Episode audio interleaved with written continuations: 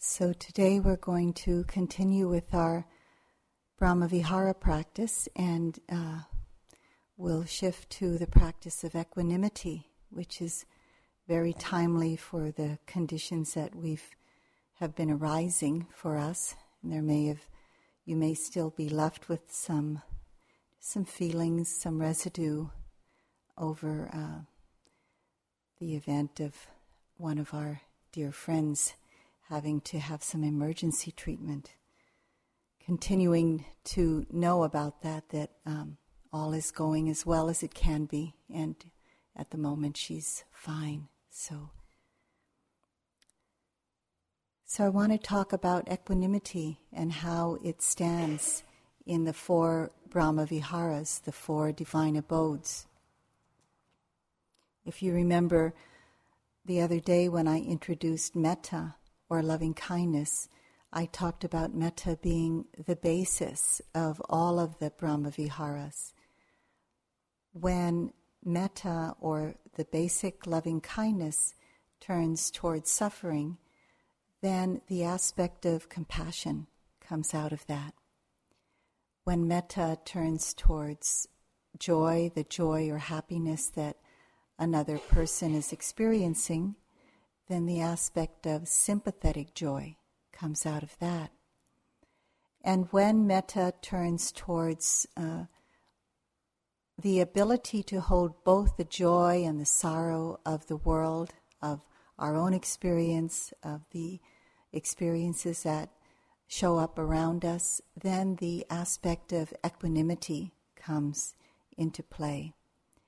And this equanimity is just as um, its word describes it's a sense of balance, it's a place of inner balance.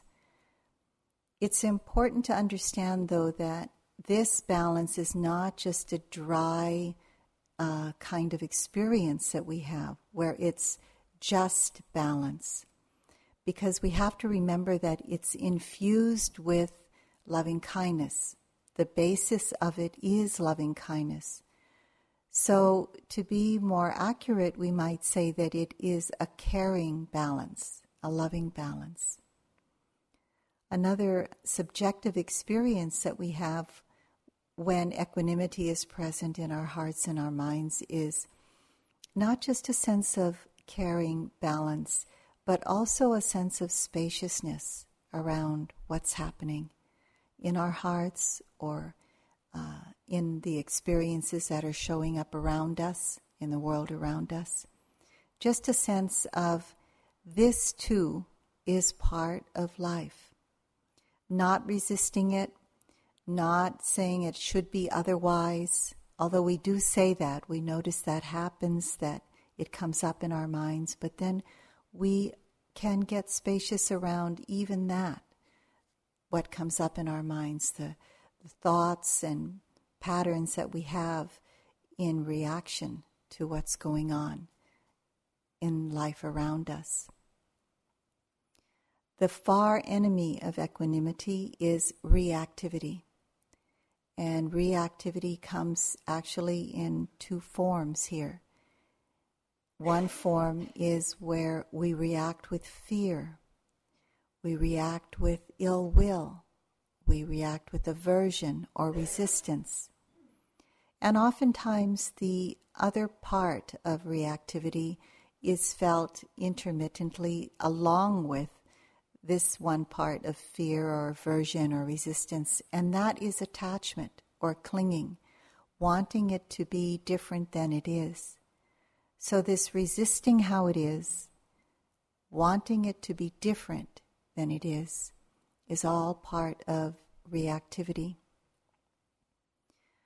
Um, I'm going to give a full talk on equanimity tonight, so today I just want to introduce the basics so that we can practice it and then you can maybe uh, understand how it is in your own hearts. And when I talk about equanimity this evening, you'll have a greater sense of connecting with it because of your own experience with it. There's one thing about the equanimity practice that I need to point out, and that is that it's very different from metta in the sense that, of course, it is a whole different state of mind. It's another wholesome state of mind, like metta is. When we do the practice of metta, as many of you have known for many years, and even those of you who've just begun to do the practice, you see and experience that we're offering loving kindness. We're, we're developing it in our hearts by the very offering of it to others. And we're offering our loving kindness, hopefully, more and more authentically, without attachment to result, without any clinging. It's a simple generosity of heart, just offering our loving kindness. Actually, what makes this possible to offer loving kindness without any tat- attachment to the result of our offering is uh, the presence of equanimity within loving kindness. It's said that loving kindness would not really be uh, able to do that without equanimity. So, in equanimity practice, different from metta practice where we're offering our loving kindness, in this practice of equanimity, we're using phrases and understandings that simply develop it in our own hearts without offering it to another. So each phrase is not an offering to another being, as you will see and understand more when I give you the phrases, but it's simply inclining our own hearts and minds towards equanimity. So each phrase is meant to incline our hearts and minds to equanimity. Uh, and as I mentioned uh, when I introduced metta, how the Buddha said, what uh, we reflect upon over and over again, to that one's mind will incline. What we reflect over and over again, to that one's mind will incline. So each of these phrases are a reflection for ourselves that we uh, make a choice, make an intention to incline the mind there. It can go to reactivity, and we may see it go to reactivity, but even when it reacts, we can incline the mind there. So, as we go along in the practice, I'll give you guidance, and as you do it, you'll understand more how it works. Not to worry if you get a little confused or you um, don't know what to do. Just wait for the next instruction or continue to say the phrase, and somehow you'll be able to connect all the dots. For some people, it's a little more challenging with equanimity than it is with the other practice of metta, but it's um, one of the most important uh, mental states, divine abodes that we can nurture, that we can develop in our lives. So let's uh, get into our posture again in a way that gives us that balance in our posture.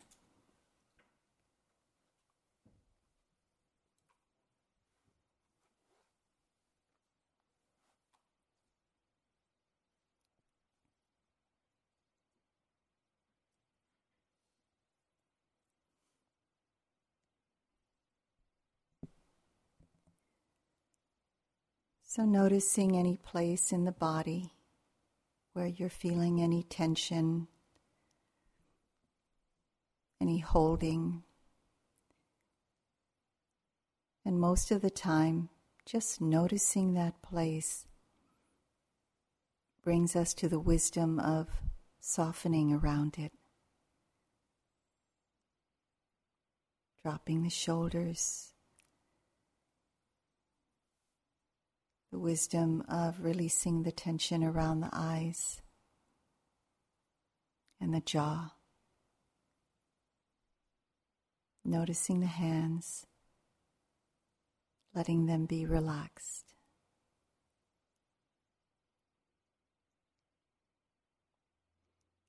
And again, we start at our heart center, around the physical heart, connecting the attention in that area.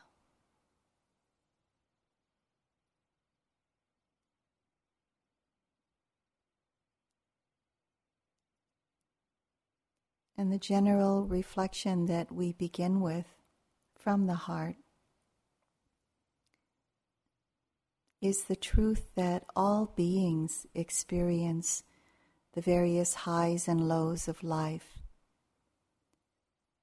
They're called the eight worldly winds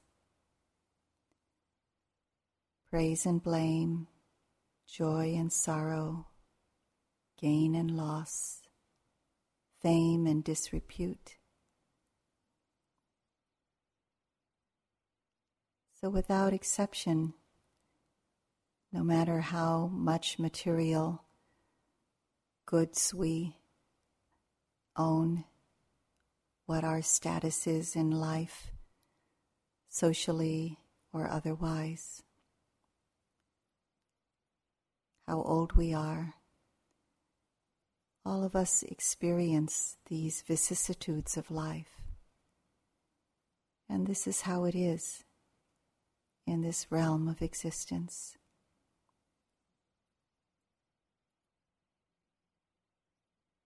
Just taking a few moments to reflect on that, knowing how it is for you and how that's the truth for all other beings as well.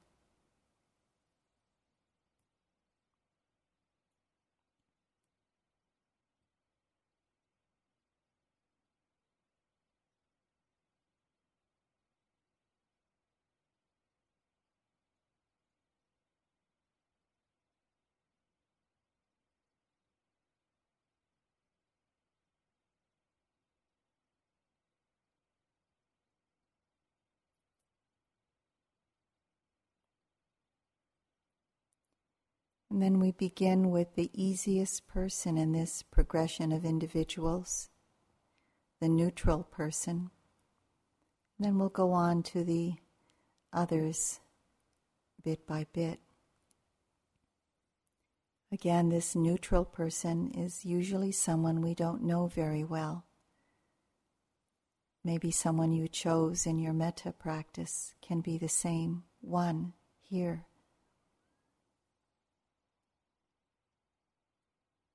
So, making your choice.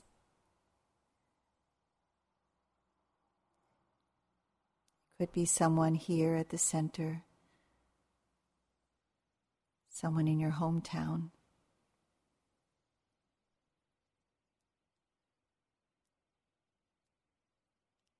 And for this particular being, the reflection which nurtures the development of equanimity in our own hearts. Could be all beings experience joy and sorrow. Just reflecting on this as a fact of life, though we don't know the specifics of this person, we know the universal ways of life. All beings experience gain and loss, praise and blame. Connecting it to this particular person.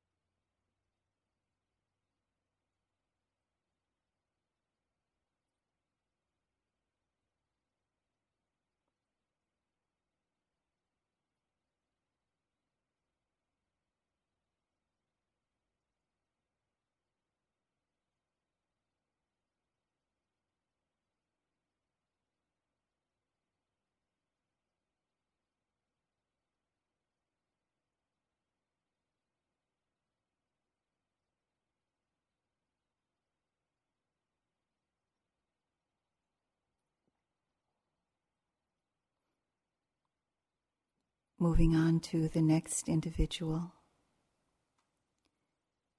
a benefactor. Again, choosing someone that's easy for you to have some balance around. We choose the easiest ones first.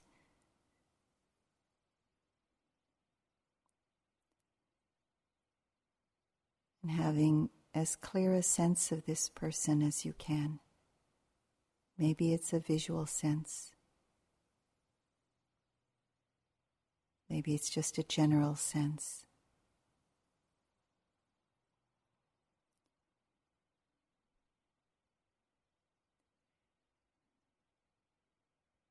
And then taking some time to reflect on this person's life. Perhaps you know some details of their own ups and downs. Or maybe it's just a general sense that this person has happiness and suffering in their life, just like we do.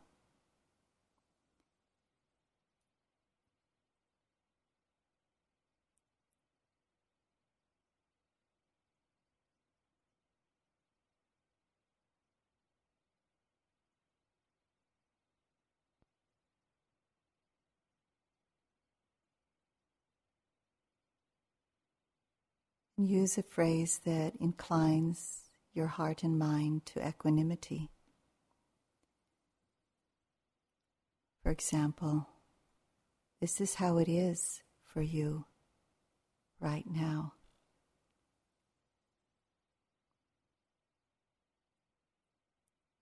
All beings have their own journey.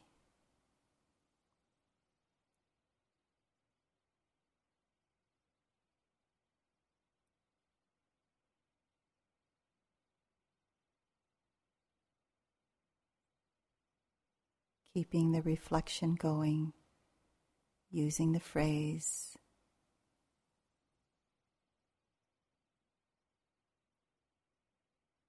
That helps you find a place of caring balance in your heart.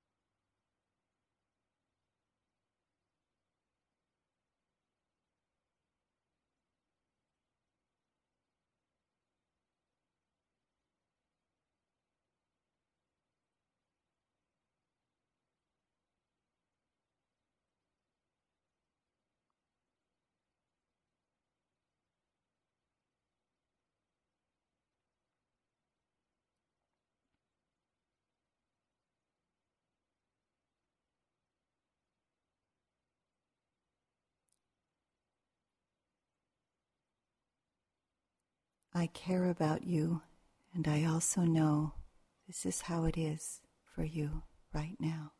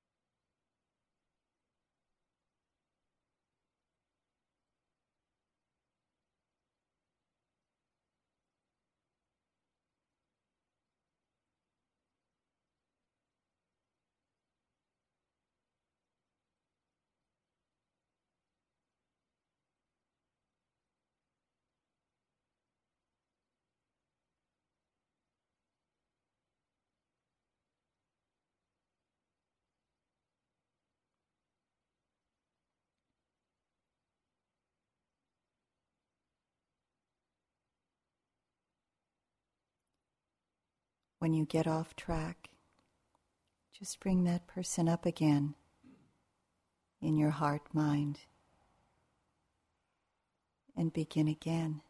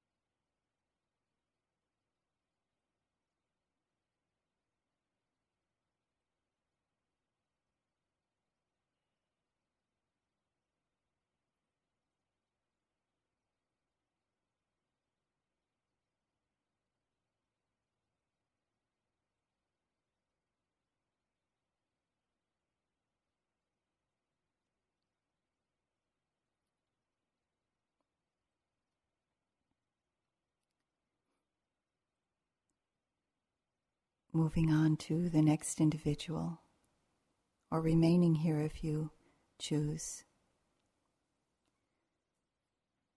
The next one is a dear friend or a family member.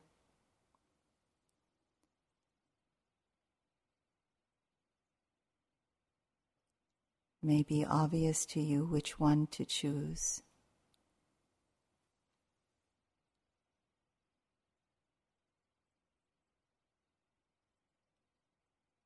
Someone encountering challenging experiences, situations in their life.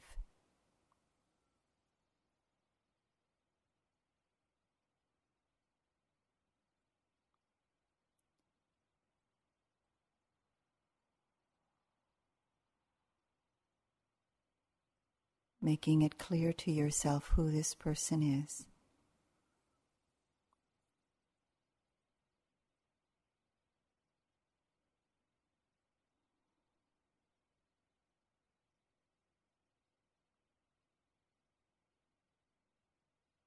And allowing yourself to reflect on the situation of this person's life, to reflect on them, how they're handling it, just to connect with them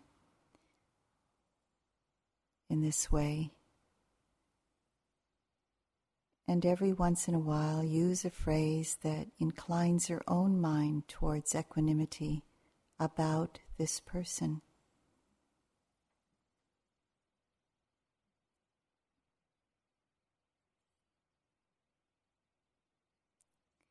I care about you, and this is how it is for you right now.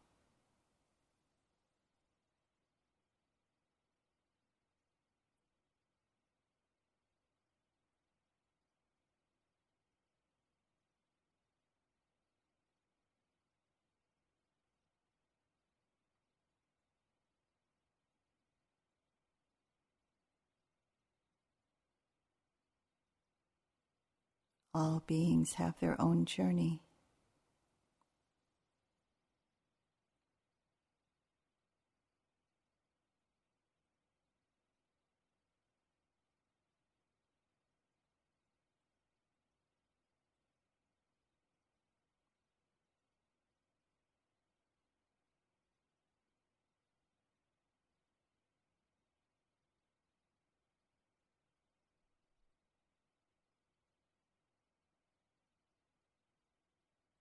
May I open to how it is for you with balance.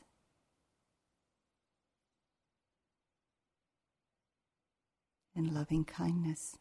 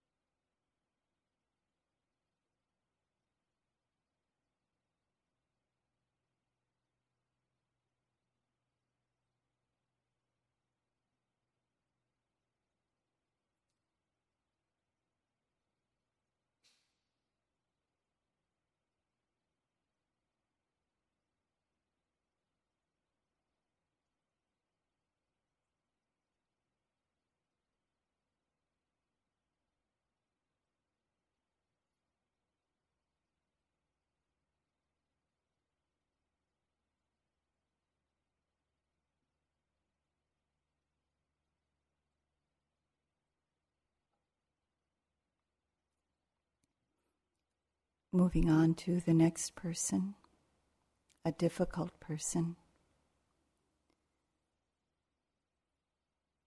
someone you have difficulty being balanced around.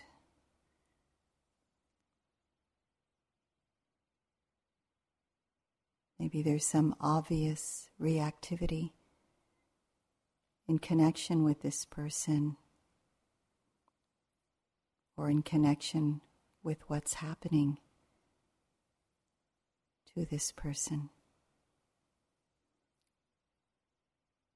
So, having this individual as clear as you can in your mind's eye and your heart center.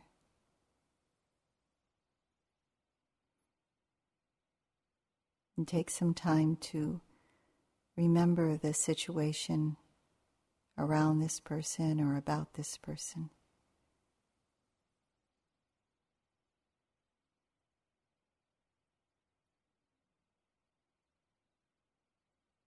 And this is a time you can go into a little detail about it.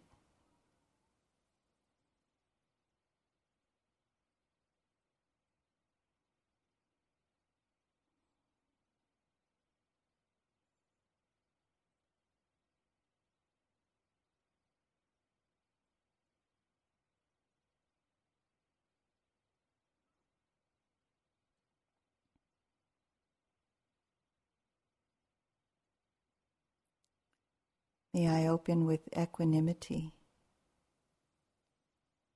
to the conditions of your life.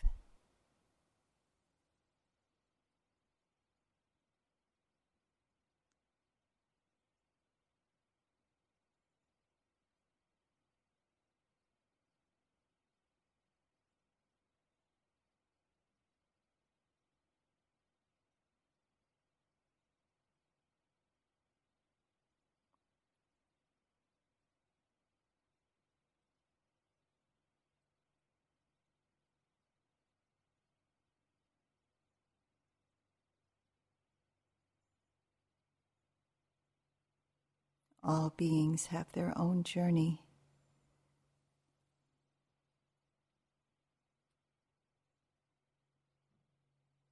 Experiencing joy and sorrow, praise and blame.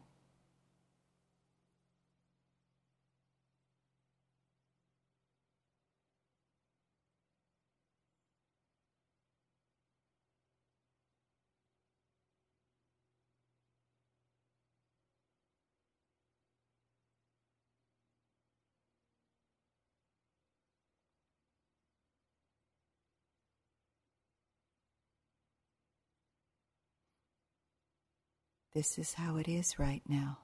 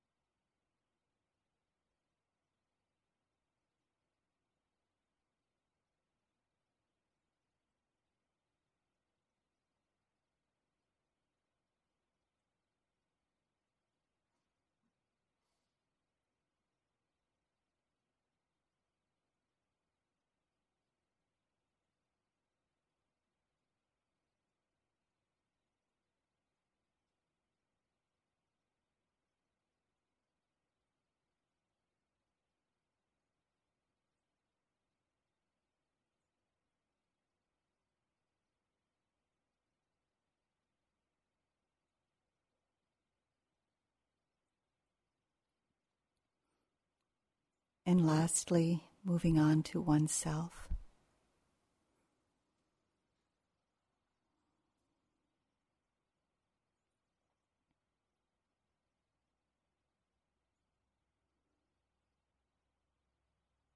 In our reflection, we understand that we ourselves go through ups and downs every sitting, every day in our lives. Maybe we reflect on a particular area of that. How there's wanting and then there's resistance. And then the mind and heart can be relaxed. And then the opposites of that can come.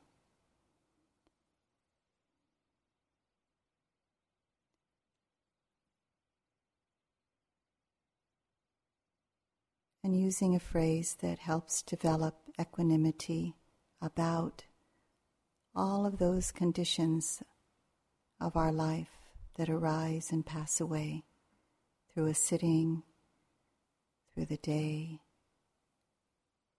through events of our lives.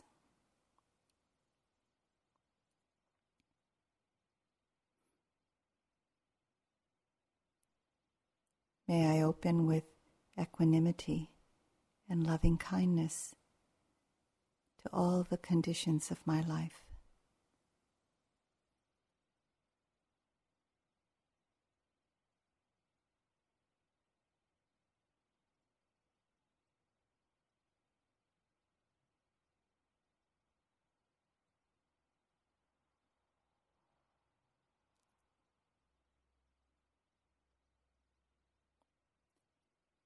This is how it is right now.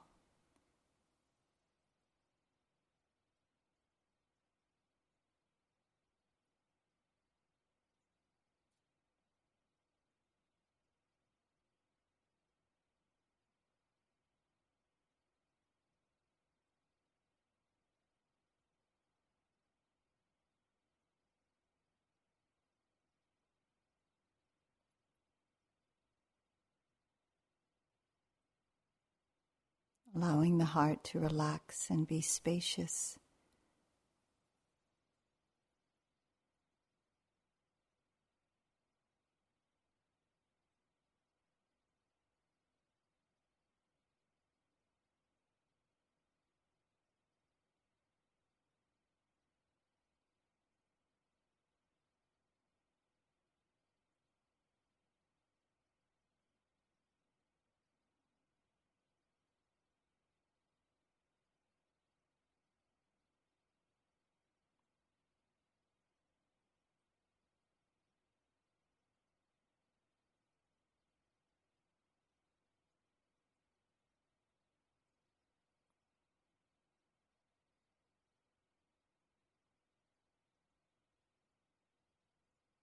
Neither resisting nor clinging.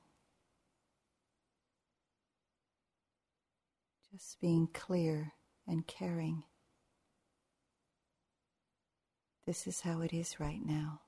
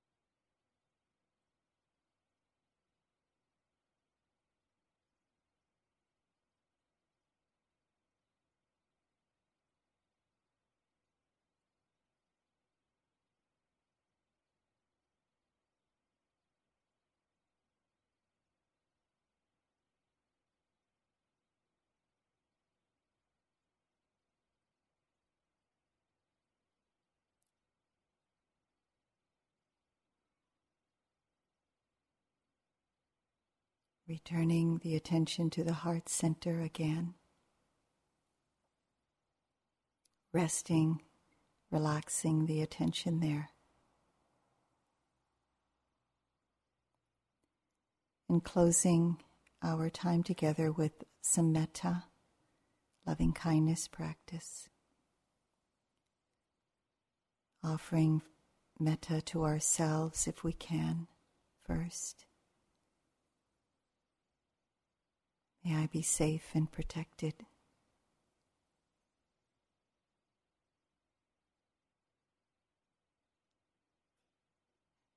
Offering the cooling balm of metta to ourselves.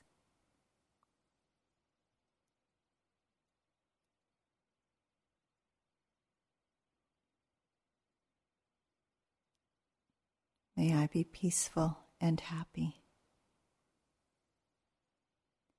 And know the true causes of peace, happiness.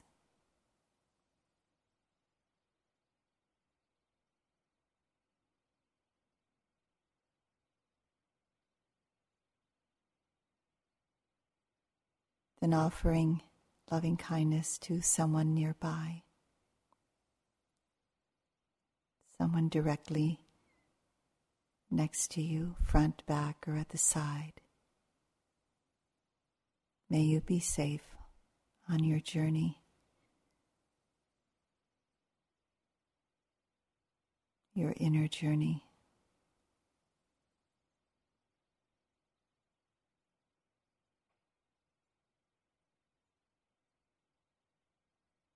Protected with love and wisdom.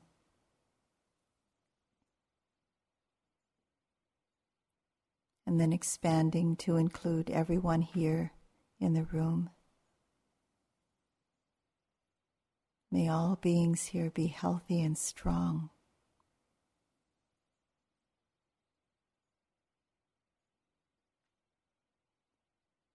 Be at ease with all the conditions of life that arise and pass away in our time here together.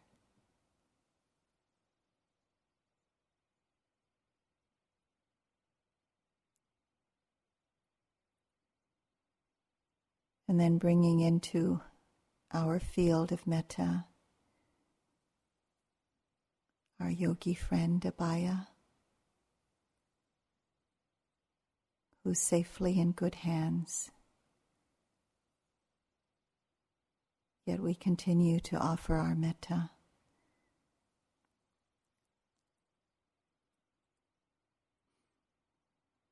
May you continue to be safe and protected from all harm.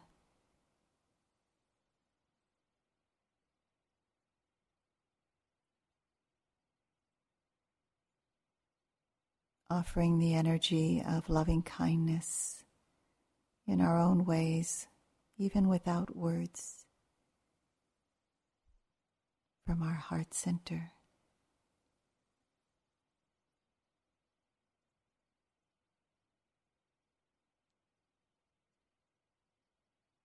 Peaceful, happy.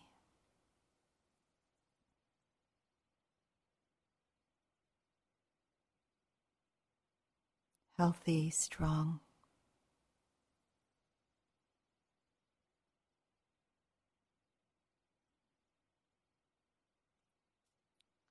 And also bringing in all of our close family and friends wherever they are. May you all be safe May your goodness always protect you.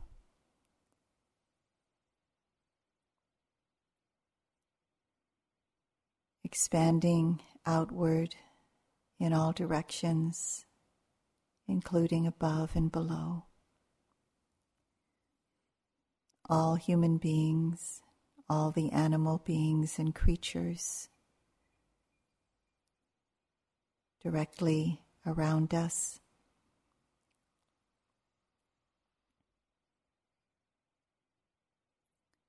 Beyond our reckoning, even in all realms of existence. May all beings be happy, radiating the energy of loving kindness outward and upward, around and downward. May you all be peaceful.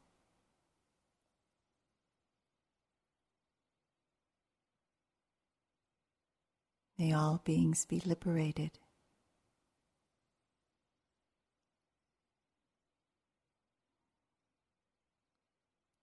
And may we dedicate our merit of this wholesome energy that we have developed here,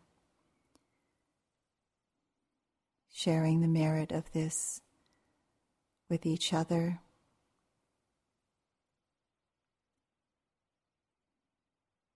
With our special friends.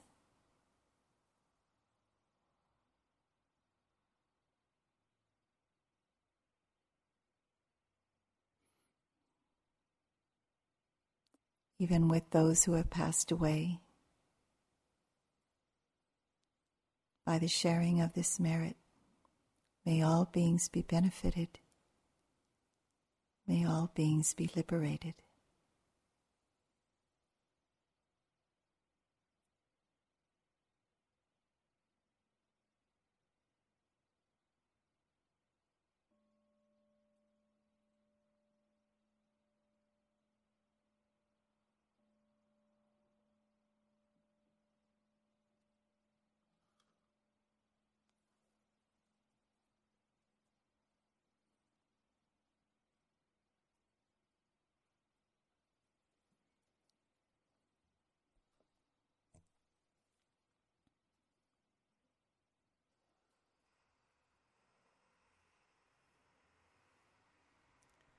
So, do you have any questions about the equanimity practice or anything that uh, you experienced? Yeah.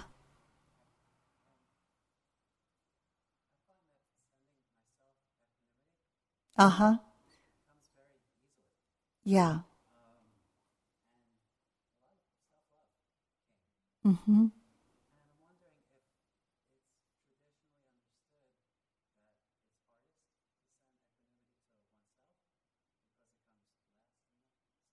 Oh, I see what you mean. Yeah. So the the remark is um, came easiest to. Um, you said to send equanimity, uh, but to develop equanimity for oneself. Uh-huh. And so, in the tradition, is it why is it last when it's supposed to be more? Well, you're an exception to.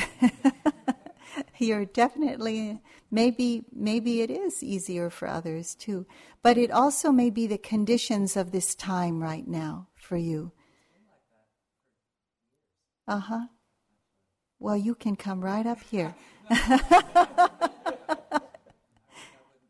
Okay. Um, yeah.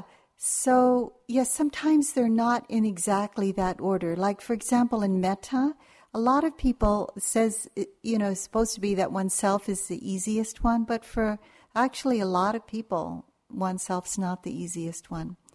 So here you're learning i'm downloading offering the traditional way. When you do it on your own you can change the order as you wish.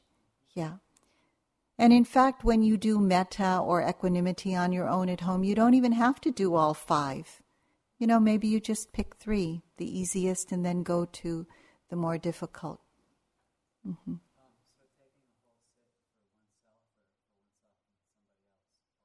Yeah, perfectly fine. Uh, remember too that the equanimity that we're developing is is it's not we're offering it to them.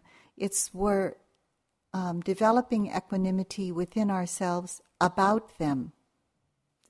Okay, it's about them. So, still, actually, every single individual is develop with every single individual, we're developing equanimity in ourselves. Then, once it's developed, then then it will pervade quite naturally out into the world and around us. Sure, it's all right.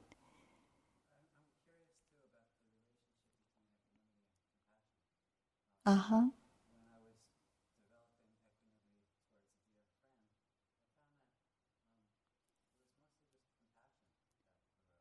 Oh, okay, yeah.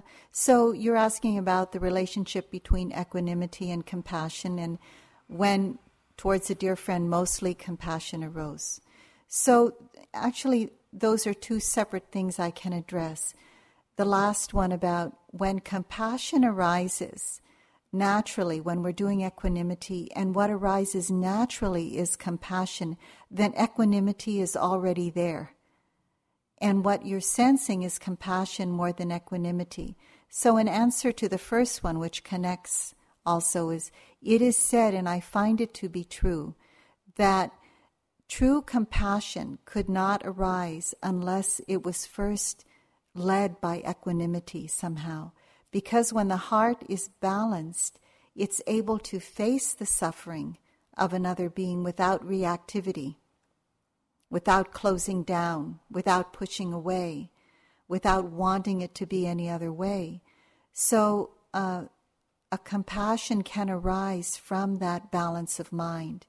So, you may not be experiencing that balance of mind per se or by itself, but uh, the aspect of compassion is more predominant for you because equanimity is there.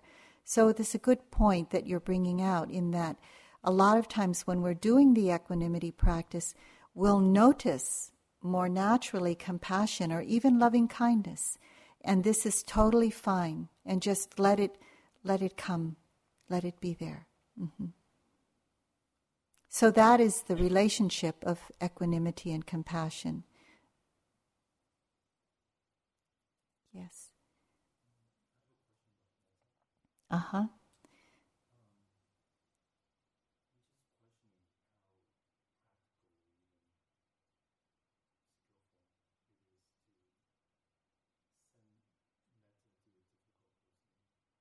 Mm-hmm. Who, I didn't get the last part, difficult person in one's life, yeah. Mm-hmm. Mm-hmm. When, so whether it's practical and uh, whether it's skillful, you said to do that.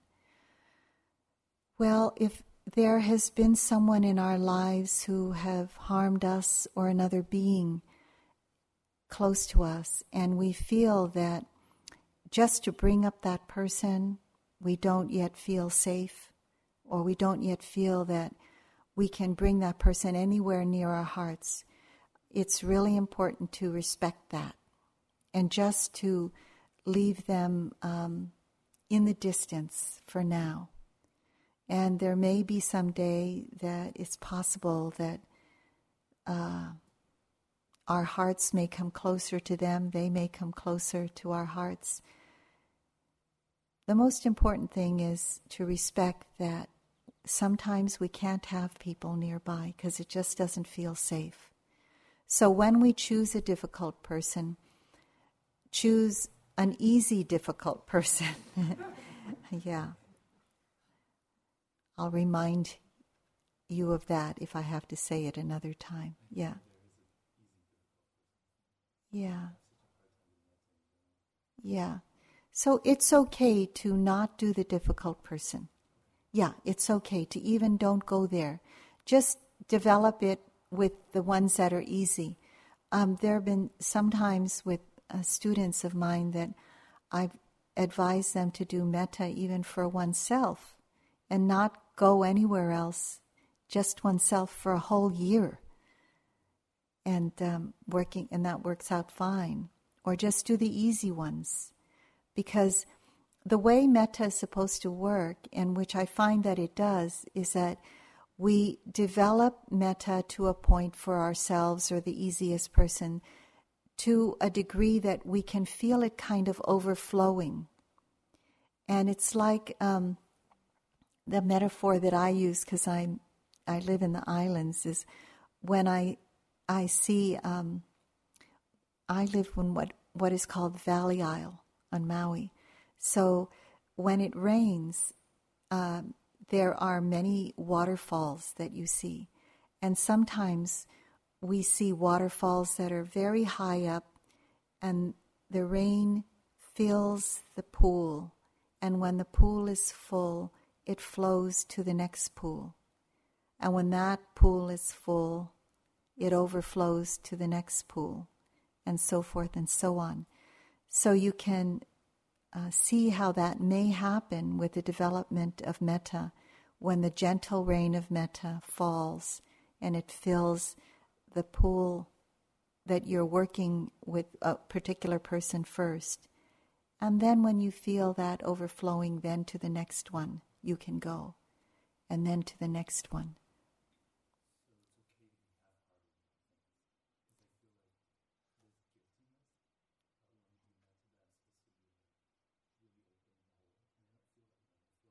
Yeah. Yeah, it's, it's okay. It's okay. Totally okay. Just open your heart as much as you can. And it may not be totally open right now, but your heart will, our hearts get used to um, opening when conditions are ripe. And we can't force those conditions. Yeah, and we don't even, we can't even intellectually know what those conditions are. But if we keep inclining the mind and heart there, every moment that we incline is just like a simple choice that we make. It's, it's, it's like saying, I know that life is hard and that I can see how my heart closes down around certain things over and over again. But still, there is the conscious choice to incline it towards loving kindness. No matter how hard it is, there is still this conscious choice. And in time, uh, sort of like the conditions of life fulfill that conscious choice, especially our own inner conditions, begin to fulfill that conscious choice. So every time we say a phrase, we may be acknowledging this is really hard. Sometimes I feel I can't do this. I mean, in one single phrase, you know, and we may have all the words, oh, does this really matter? And doubting and all of that comes up. Even it seems like, you know, such a um, funny thing, but some people even say they hate metta. You know, just, but still, the, there's this um, determination in a gentle way to make that choice, to incline the mind there, no matter what's happening. And so this is wisdom. You know, it's it's a wise choice, even though we know um, our hearts are closed down, especially for that reason. We do it. So love never hurt anyone, but it's hard to un- realize that sometimes. Back there.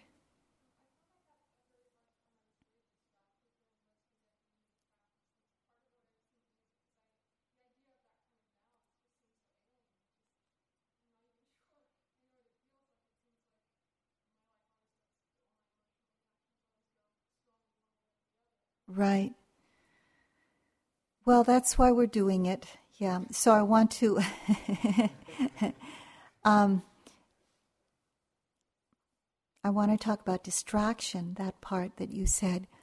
In the metta practice and in the and any of the uh, equanimity practices, it's really important to just come back to what we're doing. Um, we get distracted all the time. I mean, if you could see my own mind when I'm sitting here, you know, it goes to what should I say next and how's Abaya and, you know, goes here and there. So it's constantly coming back to like, okay, this is what I'm doing. And actually, that constant coming back brings a kind of, it unifies the mind and the body and the heart. So when the mind and the body and the heart is unified, that alone overcomes some degree of doubt. Because a lot of our doubt, should I be doing this? And I didn't hear you say that, but I'm just saying in general, comes from the fact that we're so distracted. And um, it's just hard for us to stay on any one thing. You know, the doubt manifests as indecision. Should I do this or that? And, you know, we live in such a um, kind of a push button society that if it's not working right away, then we give up. And with in the transformation of our hearts and our minds, it doesn't happen right away. It's taken, you know, at least this lifetime and, and more if your mind can go beyond that, for this mind to be in the way that it is right now. So to be able to decondition the default settings and to recondition it, to, to go towards wisdom or to go towards, to abide in, to develop states of mind that are wholesome, which those wholesome states will support us in going towards wisdom. It takes a lot of unifying of the mind, training of the mind and heart, and to say, no matter what's happening, this is what I'm doing right now. And uh, yeah, the mind can go uh, to a lot of places, but to remind ourselves to come back. And it's worthwhile doing. I mean, I would rather, even though sometimes I myself get bored, I would rather do this than let my mind go off how it goes because I value the training that we're doing. And, and I can see the results of it. So sometimes you have to give yourself a talking to, you know, and say, just say, what, what, I know we would rather by habit do, do something else, but uh, we've given our time and uh, we've sacrificed a lot to be here. So, okay, you know, just make the decision, whatever it is, to, to do what we're doing here. And in time, you'll see that the mind will where there has been reactivity in terms of equanimity, where there has been reactivity, we could be in a situation out in the world and all of a sudden the mind will say, okay, this is how it is right now. And just temporarily, momentarily relax into that moment so that we can know what to do when we see that moment clearly. So um, we see how the benefits turn up like all of a sudden even after a few days of, of doing it. So the distractions will happen. It's so normal for us to have a distracted mind. And it's possible to just come back and remember what we're doing here now. And in time, that balance comes.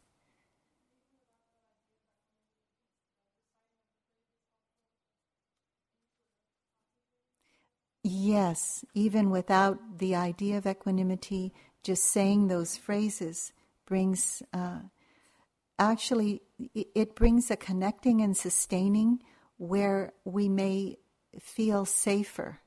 You know, a dispersed mind does not feel safe, really.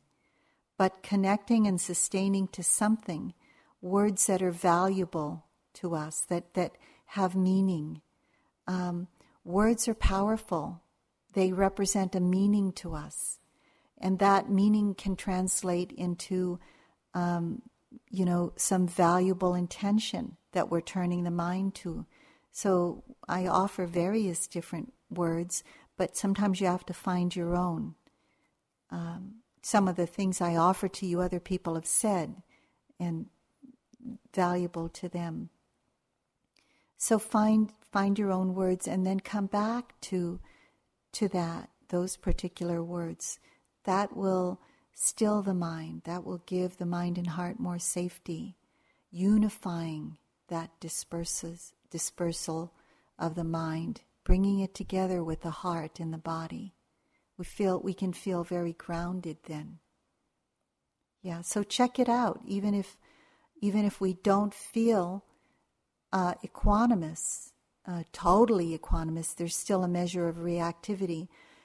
Compare how it is when the mind is just here and there, and when you're just, okay, I'm just here saying these words, and um, the relaxing that can come from that.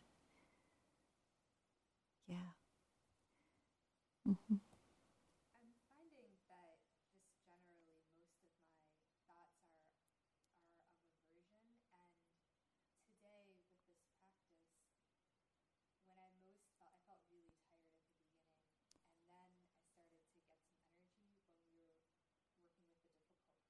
Uh huh. And I'm wondering about my practice overall and this kind of orientation towards working through aversion and how it seems like everything is going in that direction. And if there's something unbalanced just in that orientation. Yeah, so a lot of aversion, and you you see it. Are you seeing it more and more as you're here in retreat? Well, um, I, this year I've been doing So, So a lot of work around aversion, and also um, I do want to say that um, for your benefit and everybody here that when we're working with a particular mind state, either in vipassana or in the Brahma Viharas, they can actually um, it can seem like they're bigger or more predominant because the the uh, lens of mindfulness kind of uh, makes it bigger in a way. It it helps us to see it, and so it can seem bigger than it really is sometimes. So I just wanted to offer that to you, and also to say that uh, both loving kindness and equanimity will be very helpful supports to your vipassana practice.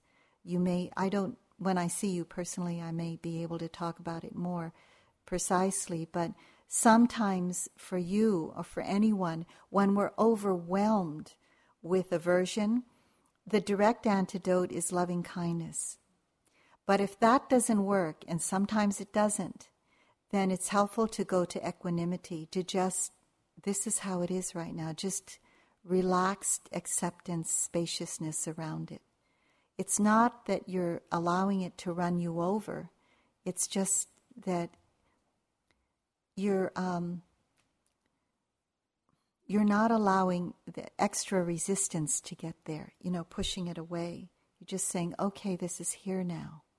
Yeah, for now. I feel like I have been like that, but then I wonder, am I concentrating too much on it? Like just in the equanimity practice, Uh huh. that's what I really wanted to focus on. I didn't. I mean, I love people, but I love Yeah. them already. Like I really wanted to. Okay. So you're working on the aversion, bringing equanimity to the aversion, yeah, about whatever. Okay. So this is what mostly you're going to practice your equanimity with. That's fine. Yeah. Uh-huh. You have we have to all remember that when we're working with the Brahmaviharas in relationship to any of these defilements, like within ourselves, that when the practice is going um, in a good way, your energy is not lost in the defilement.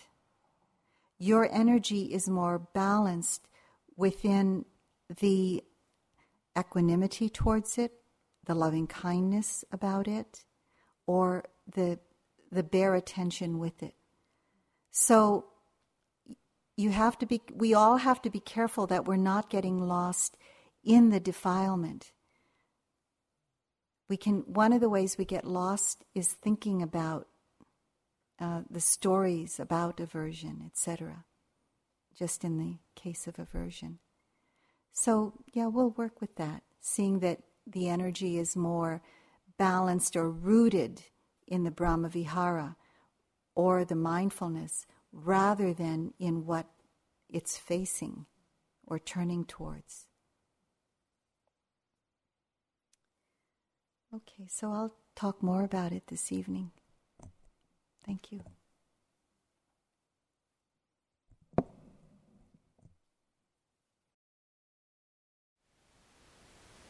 Thank you for listening. To learn how you can support the teachers and Dharma Seed, please visit dharma dharmaseed.org slash donate.